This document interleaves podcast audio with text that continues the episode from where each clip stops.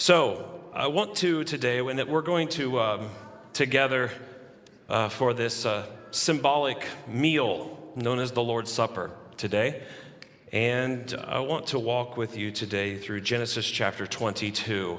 Genesis chapter twenty-two, which is, of course, the famous passage where um, God commands Abraham to sacrifice Isaac. As we think about um, the body and blood of our Lord Jesus Christ and what that means for us today. So Genesis twenty-two, we'll read this uh, together and uh, walk through it uh, together. One of the highlights of the Old Testament scriptures. Genesis chapter twenty-two, beginning at verse one. After these things, God tested Abraham and said to him, Abraham, and he said, here, am, here I am. He said, take your son, your only son, Isaac, whom you love, and go to the land of Moriah and offer him there as a burnt offering on one of the mountains of which I shall tell you. So Abraham rose early in the morning, saddled his donkey, and took two of his young men with him and his son Isaac. And he cut the wood for the burnt offering and arose and went to the place of which God had told him. On the third day, Abraham lifted up his eyes and saw the place from afar. Then Abraham said to his young men, stay here with the donkey. I and the boy will go over there and worship and come again to you. And Abraham took the wood of the burnt offering and laid it on his on Isaac his son. And he took in his hand the fire and the knife. So they went both of them together. And Isaac said to his father, my father. And he said, here I am, my son. He said, behold the fire and the wood, but where is the lamb for a burnt offering? Abraham said, God will provide for himself the lamb for a burnt offering, my son. So they went both of them together. When they came to the place of which God had told him, Abraham built the altar there and laid the wood in order and bound Isaac his son and laid him on the altar on top of the wood. Then Abraham reached out his hand and took the knife to slaughter his son. But the angel of the Lord called to him from heaven and said, Abraham, Abraham. And he said, here I am. He said, do not lay your hand on the boy or do anything to him. For now I know that you fear God, seeing you have not withheld your son, your only son, from me. And Abraham lifted up his eyes and looked, and behold, behind him was a ram caught in a thicket by his horns.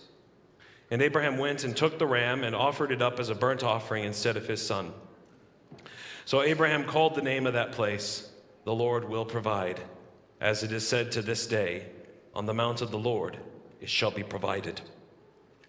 And the angel of the Lord called to Abraham a second time from heaven and said, by myself I have sworn, declares the Lord, because you have done this and have not withheld your son, your only son. I will surely bless you, and I will surely multiply your offspring as the stars of heaven and as the sand that is on the seashore. And your offspring shall possess the gate of his enemies. And in your offspring shall all the nations of the earth be blessed, because you have obeyed my voice. So Abraham returned to his young men, and they arose and went together to Beersheba, and Abraham lived at Beersheba. Amen. Let's pray quickly together and ask God's blessing upon his word. Holy Spirit, we look to you today because you are the one promised, sent from the Father and the Son, to teach us and lead us into the truth. We pray, Holy Spirit, today that you, God, that you would teach us, lead us into the knowledge of Jesus Christ, enlighten our eyes, convict us and convince us of this truth, and bless your people and open the eyes of those who do not yet see for Christ's sake. Amen. Well, if you know the story of Abraham in the Bible, you'll know that Abraham is a very central and important figure in the history of the pages of Scripture. Abraham is, uh, well, originally begins as Abram. He comes from Ur of the Chaldeans, and he is called by God out from among his people, out from his kindred, out from his native land to a place that the Lord will show him. And the Lord promises to make of him a great nation and to bless all the families of the earth through Abraham. So Abraham is here, he leaves, he goes to the land of Canaan. You know the story of Abraham. If you've grown up in church, you know he gets in trouble in Egypt. He gets in trouble with uh, Abimelech here. He, he lies about who his wife is. He says, she's my sister. Um, because he's afraid of uh, what the others around him will do. He's not perfectly trusting who the Lord is and who the Lord has promised to be to him. You remember that God had promised Abraham a son, and that son did not come quick enough, so that Abraham and his wife eventually to come up with a plan to uh, bring about this child, and this child, of course, is known as Ishmael, and we know how that works out. Ishmael is born, but then eventually God says, no, no, no, no, no. I will bring about the child that will be the promised one, through whom all the nations will be born. And God gives Isaac to them. He's born, and eventually Ishmael is cast out, you know, and Isaac now is the one through whom all of these promises of worldwide international blessing will come. He is the one to whom the nation, from whom the nation will spring. He is the covenant heir. He is the one who's going to inherit all of these things. So while Ishmael is Abraham's blood son, just as much as Isaac is, Isaac is the only son, in the sense in which he is the legitimate heir to all of the promises that have been given to Abraham. And God says, through this one, you're going to have offspring as many as the stars in the heavens, a multitude that you cannot count. Well, it's here then that we come to chapter twenty-two, when God comes to Abraham. And it says, after these things, God tested Abraham. Tested Abraham. Now, what is a test? And this is what I want to look at today with you through this passage of Scripture, is the Christian's test or the believer's test, and to see through Abraham what it looks like when God tests us, and also how this points us to our Savior, Jesus Christ. Well, God comes to us and he tests us, doesn't he? If you're a believer in Jesus, you know that through many trials and temptations and tests you go through. A test is like an examination, right? When you're in school, you take all kinds of various tests. You might take a spelling test, and the purpose of that test is, of course, to see what you've memorized and learned in your mind. I would guess that most teachers do not give an examination hoping that their students will fail it every time, right? Your hope is that what I have taught them, they will prove that they know and that it is in them through the examination, right? That's what we hope. The point is to bring what is on the inside and bring it outside, to prove the reality of what is on the heart and in the mind and show it visibly. And that's what a test is here.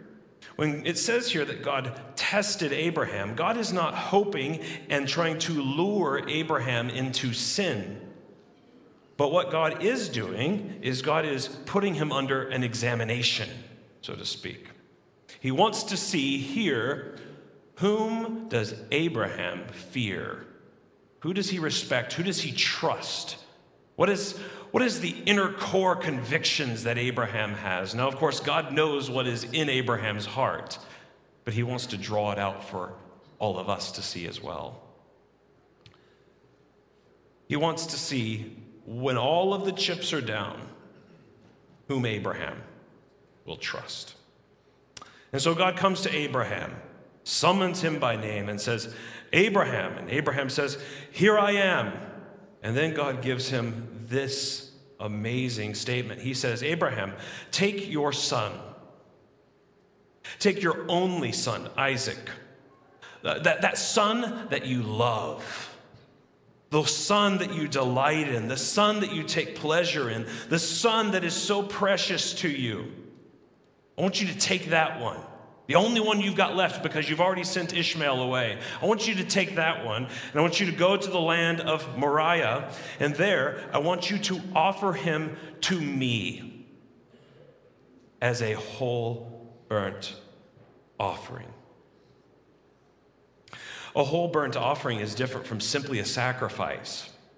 A burnt offering here has the idea that not simply, because you know sometimes in the Old Testament the priest could sacrifice part of an animal, but the rest was to be kept for the priest, right, to eat. A burnt offering here means it all belongs to God's consuming fire. It all belongs to him. I want you to take that son, put him on an altar, and deliver him wholly to me. The first thing that comes whenever we are tested as believers, as Christians, as Father Abraham was, is that God looks like our enemy. Have you ever felt that way? God, you've given me all these promises. You've told me what's true. You've told me who I am. You've told me what to do and what blessing will come if I follow you. Why are you now my enemy? God, you've told me that this is the son that you delight in. This is the, the Isaac. This is the one you gave, the covenant heir, the one that you told me was the one to receive all the promises. But now you want me to slit his throat and burn him completely as a sacrifice to you. How would you feel? God tests his people when he seems to go against his promises. He seems to contradict himself. If you walk the Christian journey, you know that this is exactly what happens. Think about Job. Job was a believer. Job was trusting in the Christ to come. And yet it looks like Job, righteous Job, he looks like God is punishing him for some horribly wicked thing. And yet we know all along in that story, right? Job has done nothing wrong. Why is a good man suffering? God has promised to bring forth Abraham's Savior from this child. He's promised to bless the world through this child. And Abraham's waited and waited for this boy. Old Abraham was given Isaac miraculously, and he loves Isaac dearly. He looks at Isaac and he says, this boy's a keeper. And God says, I want you to take that child. That's the keeper. That's the special one, and I want you to kill him for me.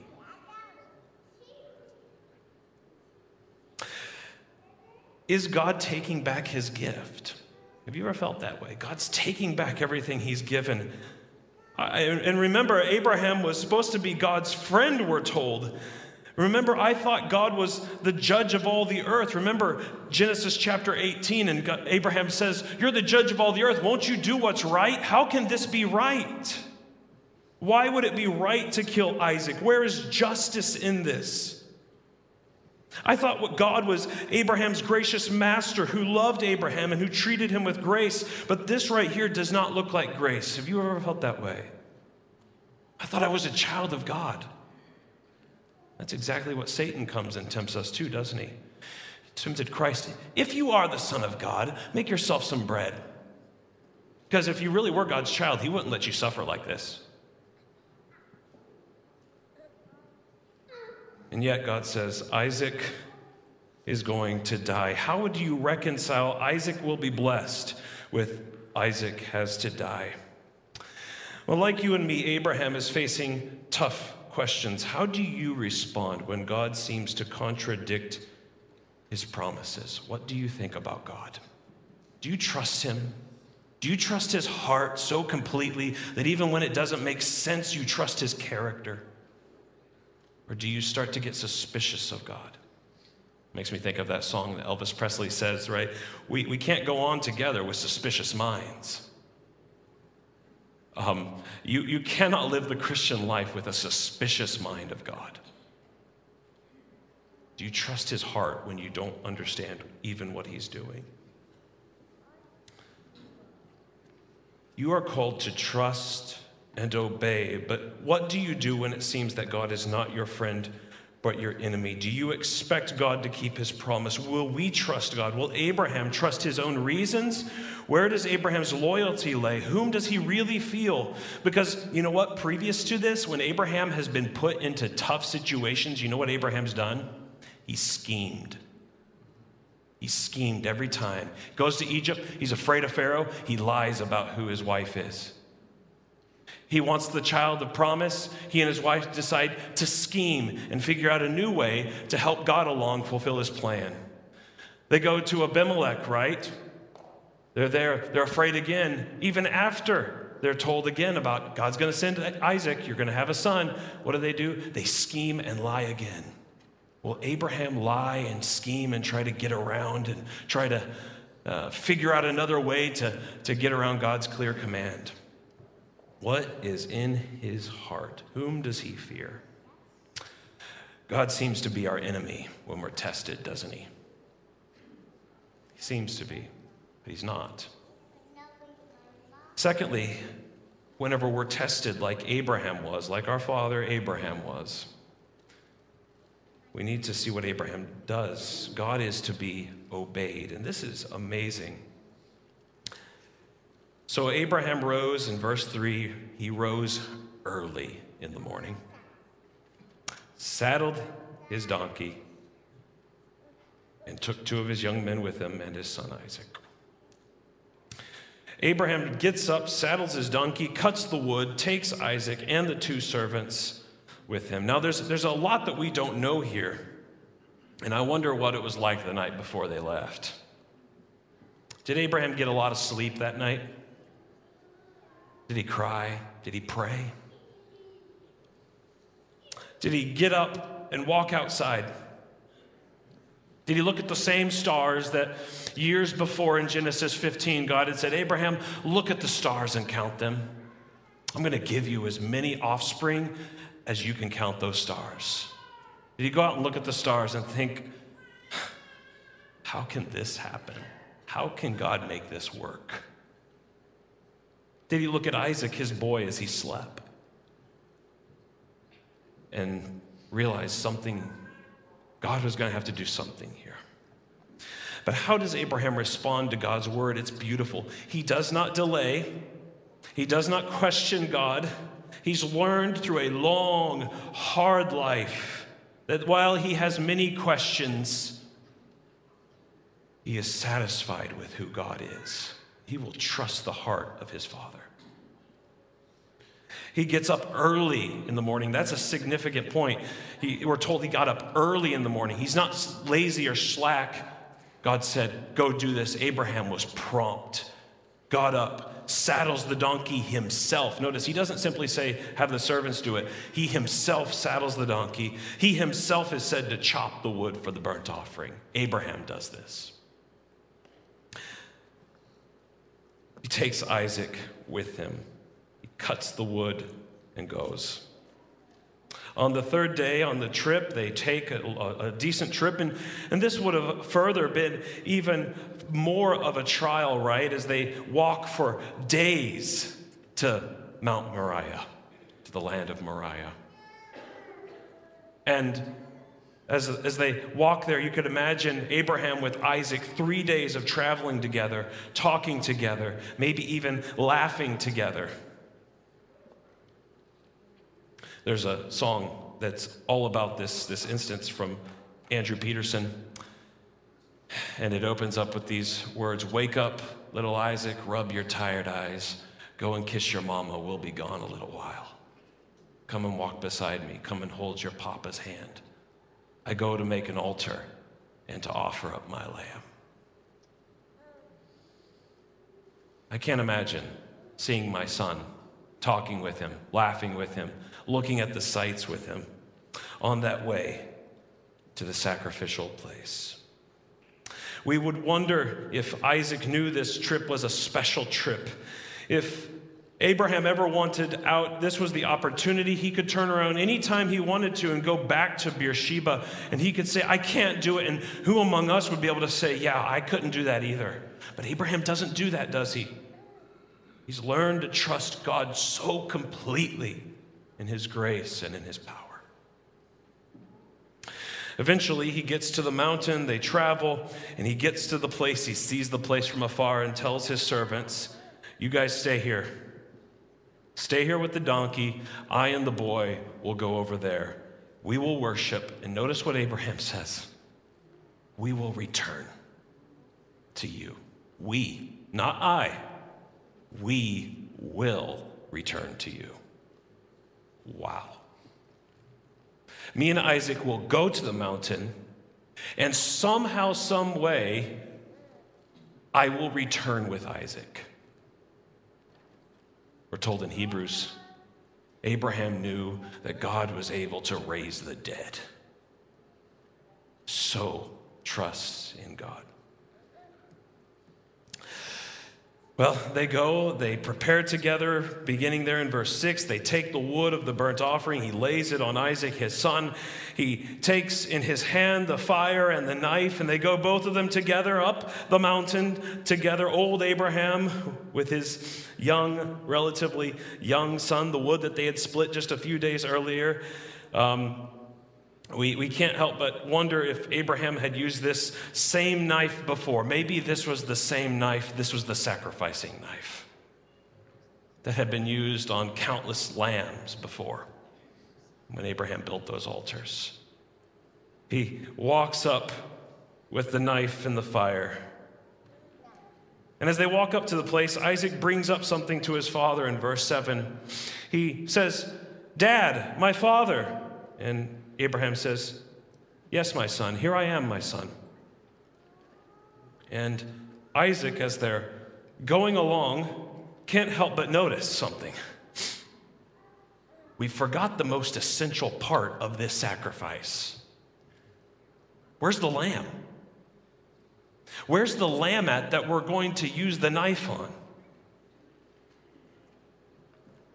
Maybe he thought this all along. Isaac probably has seen or helped his father with the sacrifices or before, but he knows, Isaac knows this. He knows the sacrifice is a picture of God's salvation. He knows that sacrifices are a picture of a substitute who is to come. He's heard through Father Abraham about the fact that God had promised international blessing through them for all the world, and he knows that God long ago had said, the seed of the woman will crush the seed of the serpent, or crush the serpent, I should say, crush his head.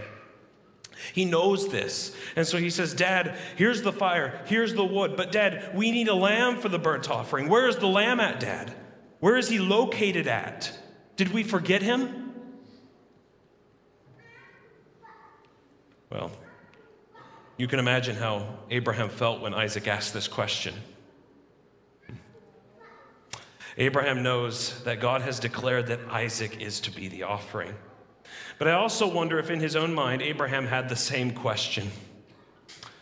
I'm, I've got the same question, Isaac, where's the lamb? Where's the lamb at? Son, notice what he says. God will provide. I don't know how, I don't know when, I don't know why this is happening, but this I know, God has promised me you, blessing, forgiveness of sins, a Savior to come. Somehow, someway, God will provide the lamb for the burnt offering. He will deliver on his promises. He will be there and give what is needed at the right moment. That's what it takes whenever we're being tested, doesn't it? God looks like our enemy, but will we count on God's character even when it seems the whole world is against us? Now, it's interesting. Abraham does not tell Isaac where the lamb is located. Think about that, right? He does not tell Isaac that he is to be the lamb. He's saying, I do not know how God will provide. I do not know when God will provide, but this I do know, God will deliver. He is faithful. He will see to it. Because Abraham has learned this, if he's learned nothing else, that this God is able to do all things. That's what he said, right? I know in Genesis eighteen, I know that you can do all things. You are the judge of all the earth. He's learned from God's rebuke to, to him. Remember in Genesis eighteen, is anything too hard for the Lord? Abraham knows that he worships the God who gives life to the dead and calls into being things which do not exist. This God who created the world out of nothing. This God who called light out of darkness. This God who brought forth a child from Abraham and Sarah when they were both as good as dead. This God is able to do all things beyond which we could ever ask or could ever think. And this God has promised me. And Abraham is saying, I will hope in God. Do you see how Abraham's faith puts us to shame so often? Do you see how he trusts Abraham? This is not a game to Abraham. The Christian life is not a game. This is real life. Abraham expects God to deliver on his promises. Now, we can't reconcile these things. I don't know why horrible things happen in each of our individual lives. Our natural minds cannot understand all of these things. But Abraham says, I'm putting my own thoughts, my own human reason away. He puts to death his human understanding. And in its place, Abraham says, I will trust God alone. Abraham is saying, though God tells me to slay my only son, yet I will hope in him. One writer, this is Martin Luther, I believe, says about Abraham, he says, Abraham thinks, I am reducing my son to ashes. Nevertheless, he is not dying. Indeed, those ashes will be the heir. Somehow, some way. So they go together, they continue together, father and son, up the mountain. Abraham prepares the altar and prepares to slaughter Isaac in verses nine uh, through ten. They come there, they build the altar, perhaps get some rocks together, a rough altar uh, together, the place that God had told them. Abraham obeys God to the very last detail, doesn't he? And this is a good reminder to us about our worship as well. Our worship is not there for whatever pleases us. We should father follow it, father follow Father Abraham and obey God's details to the smallest that he gives us. He builds an altar at the exact spot. Abraham obeys God's revealed will. He goes to the exact place that God had chosen. And when he gets there, he builds the altar, throws some rocks perhaps together. And we have to assume that eventually Abraham tells Isaac about God's command here. And notice, it's beautiful. We don't read of any kind of opposition on Isaac's part. Isaac is a healthy young man right now, right? And Abraham is a very old man. He could have taken on his father or gotten away or run away if he had desired to.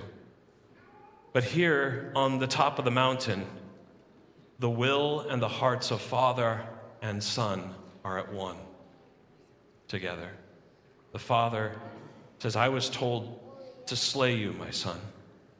The son submits and says, yes, Father, I have come to do the will that God gave to us. Abraham lays the wood in order. Notice, the, don't pass by these words. He's arranging it specifically for the worship of his God, preparing it. Then he takes his son, his only son, the delight of his eyes, the joy of his heart, the one who looked up to him, the son that he held when he was born, the son of promise. He takes this son that he had waited for for so long, and he binds him, maybe with rope. And he takes his beautiful son, lays him right there on the altar on top of the wood that he has carefully arranged. I wonder what was going through Abraham's mind about verse ten. He reached out his hand and took the knife to slaughter his son. Can you imagine that? Was he scared? Well, I'm sure. He must have been terrified. Because in order to sacrifice his son, he's being called to slit the throat of his beloved son. He's been called to do this and then to burn him into ashes, to give that which is most precious to him over to God. And in a sense, Abraham here is dying just as much as Isaac is. But because he trusts God's promise alone, Abraham is is, is being transformed through this examination. The great reformer, again, Martin Luther, writes, "It would have been more bearable for Abraham to die a natural death even seven times, rather than be an onlooker, yes, the slayer of his son. Thus, both are killed, since they see and feel nothing else than death." Abraham pulls the knife, reaches out the blade, takes hold of the knife, puts it to the throat of his son, and his son breathing the breath of life. And Abraham is ready. His intention is to go through with it, to obey the voice of God, and to slit his th- son's throat. But then, at that exact moment, not only does God seem to be our enemy, not only then must we father, follow our father Abraham and obey and trust in our Lord to the last moment, but then God rips open the heavens and shouts from heaven, "Abraham, Abraham!" And he says, "Here I am. Do not lay your hand on the boy." Do not do anything to him. Here is the reason why. I now know that you fear God. I can see that you reverence me. I can see that you trust me. I can see that you are submissive to me. This was clear, that you trust me so completely that you did not hold back your son from me.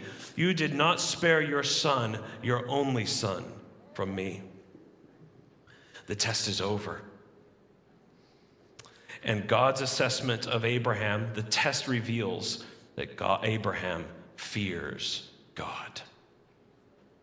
You see, God takes note when we trust him. He takes note and he sees it when we fear him more than anything in this world. There's a book that's come out about the fear of God, and I believe the tagline points out about how, uh, or at least the description of it says that we're so afraid of everything in this world, perhaps because we're not afraid of God. Maybe that's the case. Perhaps we're so scared when we watch the news or read the paper or look online about everything in the world because we've not learned to fear the one we should fear and trust in more than anything else, our God. Lastly, God, or not lastly, but here God provides for us just like he provided for Abraham.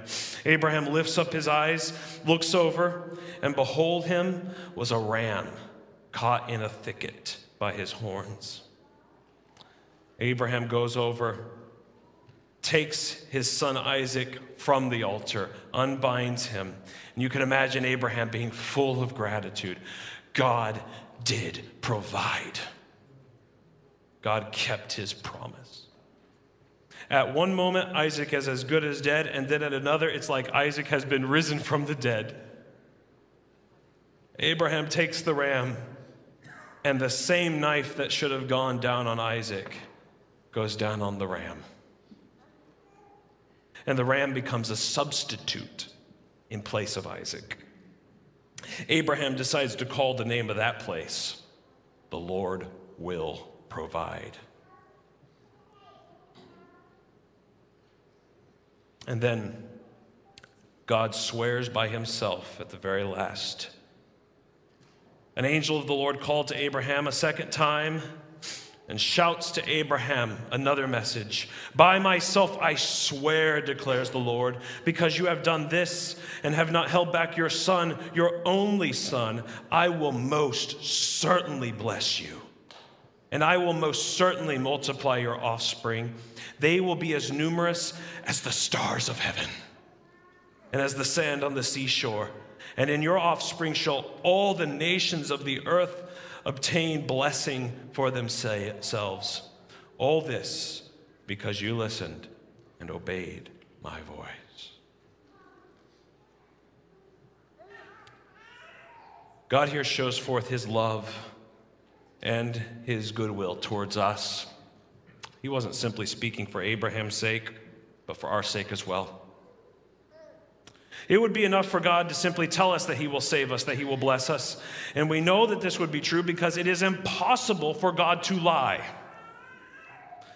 But we are so fickle, We have a suspicious mind about who God is, and we are so quick to think that God is lying. We are so quick to think more of ourselves than of God, that God comes to us and swears by himself. Whenever you swear in the Bible, you swear by something greater than you, because what you're saying is, the thing that is greater than me, the being that is greater than me, will judge whether or not I have kept my oath.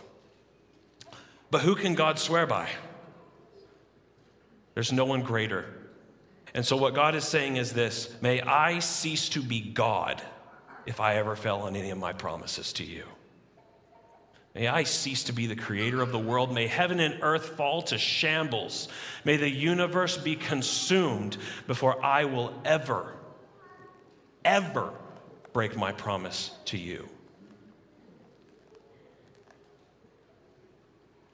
He swears and he comes to us and says, may I cease to be God if I do not keep my word and bless you and send you a savior. Do you realize what would happen if God would cease to be God? But he will not lie to us. And then the same oath that he swore to Abraham, he has sworn to us and made good two thousand years ago on a hill outside of Jerusalem. God has kept his pledge. He has sent the Savior into the world. We read in Romans eight thirty-two that he did not spare his own son, but gave him up for us all. How will he not also with him graciously give us all things? You see, two thousand years ago, our lives changed and the world was different. God's son was brought up onto a hill, a hill called Golgotha. There, God the Father, so to speak, bound his son, and he didn't bind him with ropes, but with nails and with wicked men. There, there was no other ram to provide the sacrifice. There, there was no one else to stop the knife from coming down. There, there was no other substitute found in heaven or earth or under the earth or above the earth. No one else but the one son that God ripped heaven open for and said, this one is my beloved son with whom I'm well pleased. He's a keeper, isn't he? And God said, let's go to the hill, son. And the father took the knife of his wrath and slaughtered his only begotten son for us. The knife did not stop then. This, and for all time, answered Isaac's age-long question, where's the lamb for the offering?